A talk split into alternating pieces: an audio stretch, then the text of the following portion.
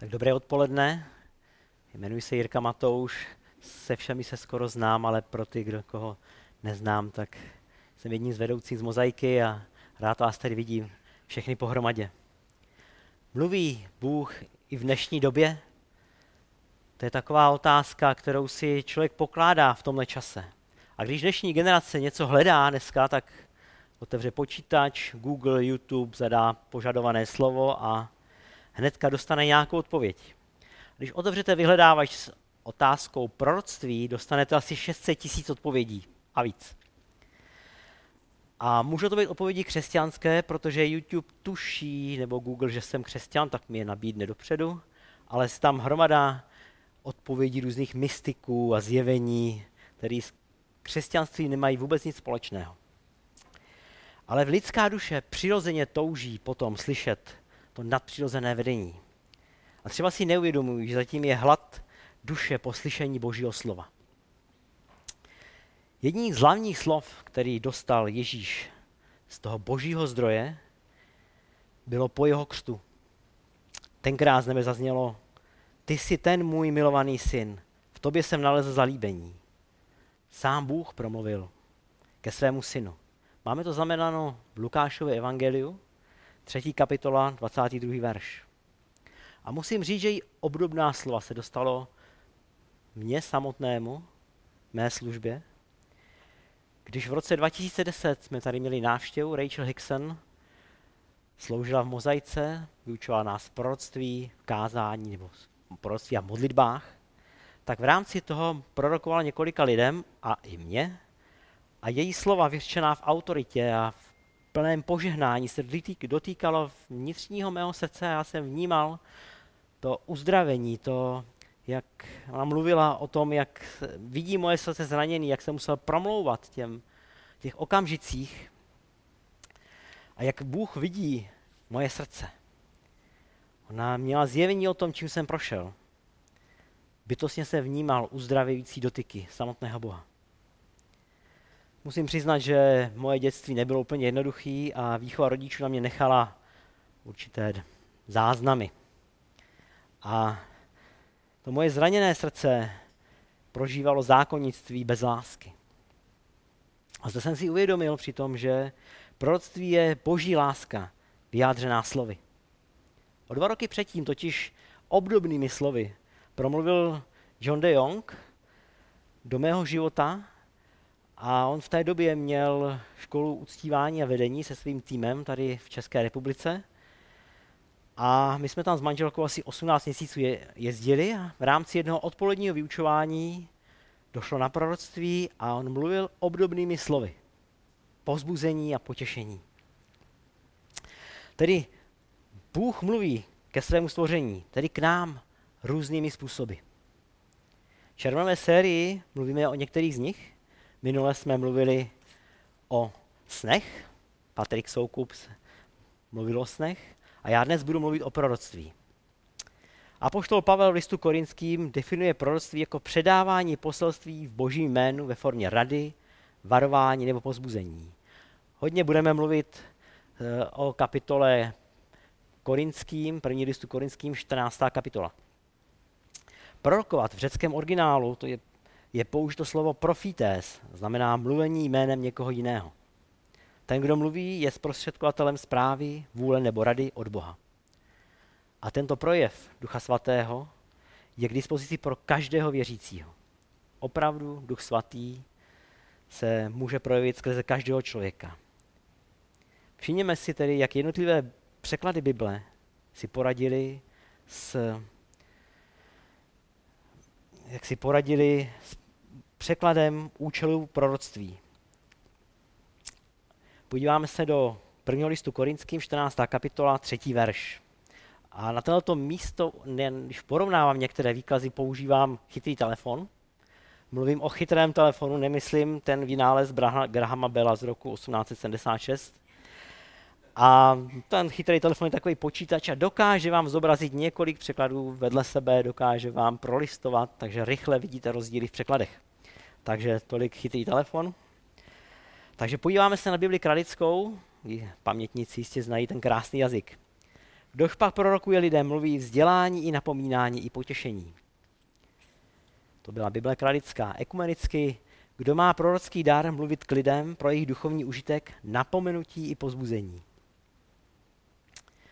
A nakonec studijní překlad, avšak ten, kdo prorokuje, mluví k lidem pro jejich vybudování, povzbuzení a potěšení. Vidíte, že tam je drobný rozdíl, ale to není důležitý. Prorokovat můžete opravdu všichni. Někdo by se mohl zeptat, mluví Bůh i v této době? Přináší duch boží nějaké slovo? Odpověděl bych vám obdobnou otázkou. Jsou v hradeckých lesích hadi? Někdo má zkušenost, že hadi jsou stále schovaní. Já mám jinou zkušenost. Když jdu s manželkou do lesa, manželka má úžasný vztah s hadům, ona, ona si dává na ně dobrý pozor a tak se jako po nich dívá a ne, že by je vyhledávala. A hledá jejich příst, je ostražitá na jejich přítomnost. Kdykoliv jdeme na vycházku do lesa, nějakého potkáme. Někteří dokonce prohlašují, já jsem v lese hada nikdy neviděl. Mám takovou ještě takovou příhodu tady z Hradce Králové. S manželkou jsme šli po mostě tady k pedagogické fakultě a nějaká paní nesla hada takhle přes ramena. Já jsem ho neviděl, ale manželka hledala nouzový východ. A s, tom, s tím proroctvím to je obdobné, teda v poz, pozitivním slova smyslu. Pokud jdeš a cíleně jej vyhledáváš, že se objeví, najdeš ho. Zároveň třeba si upřímně položit otázku. Hledáš Boží slovo? Chceš, aby k tobě Bůh promluvil? Chceš ho slyšet? Nemáš nastavený nějaký filtr, že ho nechceš slyšet? Tak pro ty, kdo chcete opravdu slyšet Boží slovo, platí výrok Ježíše Krista z Matoušova Evangelia 7. kapitola 7. verš. Pojďme, podívej se na to, podíváme se na to místo. Žádejte a bude vám dáno. Hledejte a naleznete. Tlučte a bude vám otevřeno. Neboť každý, kdo žádá, dostává a kdo hledá, nalézá. A tomu, kdo tluče, bude otevřeno. Tedy, když upřímně hledáte Boží slovo do vašeho života, Bůh promluví. Ať skrze proroka, okolnost nebo příhodu ve vašem životě. A může se stát, že jste s kamarádem někde na zahrádce a skrze nějakou situaci Bůh promluví. Úplně neduchovní situace. Vyšlo zahrádka, okopáváte jahutky, nebo sedíte s přítelem na pivečku. Bůh promluví. Proroctví a vůbec všechna boží slova je dobré si zaznamenávat. Já aktuálně používám tenhle ten moderní notebook, v kůži provedený, gumička, úložný prostor, prostě špičkový výrobek. Mám to proto, abych si zaznamenal boží slovo a třeba bib, při místa z Bible, kdy ke mně Bůh promluví, já si to poznamenám, abych to v budoucnosti si mohl někde porovnat, někde použít. A vy mladší si nestyďte vytáhnout mobil, když vám někdo prorokuje, zapnout si nahrávání, protože když k vám Bůh promluví jednou i po druhý, je dobré si ty slova poznamenat, protože mně se stane, že třeba po pěti letech to slovo znova ke mně promluví nějak jinak. Něco jsem tenkrát neslyšel, potřebuji si to znova poslechnout. A taky zde platí slovo o rozsévači. Znáte ten příběh z Lukášova Evangelia, 8. kapitola, 5. verš. Pojďme se na něj podívat, když ho najdu. Lukáš 8.5. Ježíš tady využil, využil podobenství o rozsévači. Byl to zvláštní rozsévač, on rozsíval zrno, ale ne všechno padlo do dobré připravené země. Ale některé padlo u cesty, některé padlo na kámen. A to podobenství pokračuje dál. A učedníci se potom v soukromí ptali Ježíši, co to znamená. V té době totiž ten rozsévač, to bylo běžná činnost, kterou dělali lidi. Tenkrát neměli se stroje jako dneska, tak oni znali, co to je, ale nerozuměli tomu. A Ježíš jim říká, rozsévač vyšel, aby rozséval. A některá zrna spadla podél cesty a byly pošlapaný a nebeští ptáci je se zobali. Jiné padlo na skálu a to, a to je právě to, když to boží slovo spadne podél cesty, to jsou ti, kteří slyší, ale potom přichází ďábel a bere slovo z jejich srdce. Z toho vidíme, že ďábel má možnost a schopnost krást nám Boží slovo z našich srdcí. Jakmile mu to dovolíme. Když jsem se připravoval na to dnešní kázání, našel jsem jeden hodně starý deníček. Vidíte to provedení, jako to něco pamatuje? A je úžasný si připomenout události nebo slovo pět let, deset let, dvacet let zpátky. A když se tak dívám tady na rok 2001, hele, Patrik Soukup, na skupince, on mi tam moc nechodil, tak díky minulému kázání už vím proč. A tady vidím, hele, o dva roky dříve Ivan Růžička, jo, ten byl věrný. Jestli pak víš, co si dělal 3. března 1999? Byla to středa. Hmm, tak to byla skupinka a my jsme, se, my jsme vyučovali o proroctví a prorokování. Zároveň jsme taky prorokovali. A mně v té době přišlo slovo do jeho života, takové vidění, a musím tak jako proodhrnout trošku historii, že Ivan v té době uklízel botníky, vůbec nehrál. A já jsem měl vidění, jak se jak chválí na pódiu Zánkou Pechánkovou. A tak jsem tak směle prorokoval a to slovo se naplnilo až za nějakých 15 let v roce 2015, v prosinci. A celou tu dobu jsem Bohu připomínal, co to mělo být. Bože, co s tím, co s tím zamýšlel? Ale my nemůžeme žít tím, co bylo. My potřebujeme čerstvé boží slovo do dnešního situace. A tak když se podíváme zpátky do toho listu korinským, 14. kapitola, první verš, kde čteme. Usilujte o lásku a dychtěte po duchovních projevech. Nejvíce však, abyste prorokovali. Jiný překlady, Kralický říká, mějte horlivou touhu po duchovních darech. Jak vypadá horlivá touha? No rozhodně to není pasivní čekání v křesílku, jak to přijde, ale aktivní postoj. Bože, já potřebuju, abys ke mně promluvil. Cílně se zaměřím třeba na Ježíše Krista, jak ho popisují Evangelia. Jak něm Bůh promlouvá, jak on vyhledává Boží slovo, jak se modlí.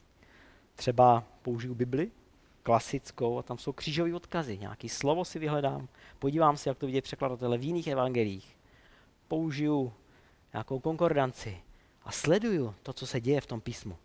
A duch boží skrze to boží slovo poodhrne, zvětší citlivost mého srdce, promluví, abych to slovo neminul. Všimněte si, že láska a proroctví. Bezpečným místem pro začátek prorokování domácí skupinka. Zde, když jsou vztahy založené na lásce, tak je prostor pro modlitby a proroctví. Nebojte se přinášet Boží slovo. Nebojte se začít. Před pár lety tady u nás byl Peter Butt a když nás vyučoval o proroctví a prorokování, tak říkal, já jsem za život dostal řadu proroctví. Ale teprve, když Bůh skrze dva různé lidi promluvil stejné slovo, a tak jsem zbystřil a začal jsem se zabývat tím, že by Bůh chce promluvit do mého života. A to důležité. Skrze proroctví roste tvoje víra. Nemyslím si, že když budeš si jako vyhledávat, aby ti někdo prorokoval, je to dobré, když ti Bůh promluví do tvého života. Ale je naopak. Je skvělé, když budeš se za ostatní na skupince modlit a očekávat na Boží slovo, které promluví k někomu jinému, protože skrze to roste tvoje víra. Ty se buduješ. Protože čím víc budeš dávat, než brát, tím víc porosteš. A připomínám obrovskou užitečnost opravdového proroctví. Dokáže proměnit atmosféru na skupince, změnit pohled na řešený problém, přinese moudrost, zjevení do skrytých okolností. Prostě Boží slovo buduje, pozbuzuje a potěšuje. Proroctví je láska vyjádřená slovy. A ze své podstaty nikdy nebude v rozporu s Biblí, Božím slovem. Každé proroctví je třeba rozsuzovat. A jak jsme říkali, v 14. kapitola listu korinským mluví i rozsuzování. 1. korinským 14.29. Můžeme se podívat.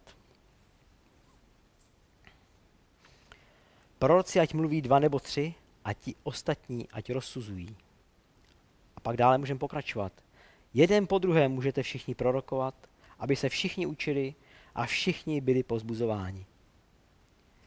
Víte, apoštol Pavel tady radil do církve v Korintu, aby jak tomu dá řád. Oni byli hodně požehnaní prorokování a měli problém, že tam furt někdo prorokoval. Někdy se mi u nás dá v naší církvi, že neprorokuje nikdo, ale to se třeba může změnit. Pokud vás zajímá téma proroctví, určitě najdete hodně knih, desítky knih. Já jsem v poslední době četl útlou knížku od Petra Bata, Duchovní dary v praxi. A nebo tady můj oblíbený autor Alan Vincent. Dobrý boj víry. Má to podtitul Následovat Ježíšův příklad. Pravda, není to o prorokování, je to hlavně o víře, ale proroctví a víra má velice blízko k sobě. Mám od Petra Bata i za záznam jeho vyučování, takže pokud byste ho nenašli někde na internetu, obraťte se na mě, rád vám pár hodin přenechám. Jsou to úžasné slova, protože když to znova poslouchám, tak duch boží ke mně mluví a říká, tohle se podívej, tohle si přečti, to jsou úžasné místa. A jako poslední bych chtěl připomenout, že máme proti sobě odvěkého nepřítele, ďábla. On vůbec nechce, abychom prorokovali. On ví, že když se napojíme na ty boží zdroje, když Bůh promluví to slovo, dostaneme víru, tak už nás nikdy nezastaví. Když jsme napojíme na ty nebeské zdroje, prostě máme vyhráno. Já osobně jsem měl velký problém s odsuzováním. Pojem láska byl po mně jenom teorie. Žil jsem hodně zákonicky a za druhé můj charakter dokáže rozpoznat drobečky na stole. Často jsem se při modlitbě za prorocké slovo musel zastavit a tiše říct, pane Bože, prosím tě, ano, u toho člověka se budu modlit za tu, tu slabost a teď mi dej slovo pozbuzení. A Bůh pro mě ke mně promluvil slovo pozbuzení pro toho člověka. S jistotou vím, že nemůžu prorokovat nad lidma, které nemám rád. Jméno pastora Jima Lafuna není úplně známé, nebo mě není úplně známé. Vede prorockou službu v církvi Every Nation. Je to církev, kde uvěřila Lucka Nováková. A on, když učil se rozvíjet ten prorocký dar, tak k němu Bůh promluvil slovy, čím víc budeš lidi milovat, tím víc ti o nich řeknu. A já to musím potvrdit. Proroctví je spojené s láskou k lidem. Prostě proroctví je láska vyjádřená slovy. Amen.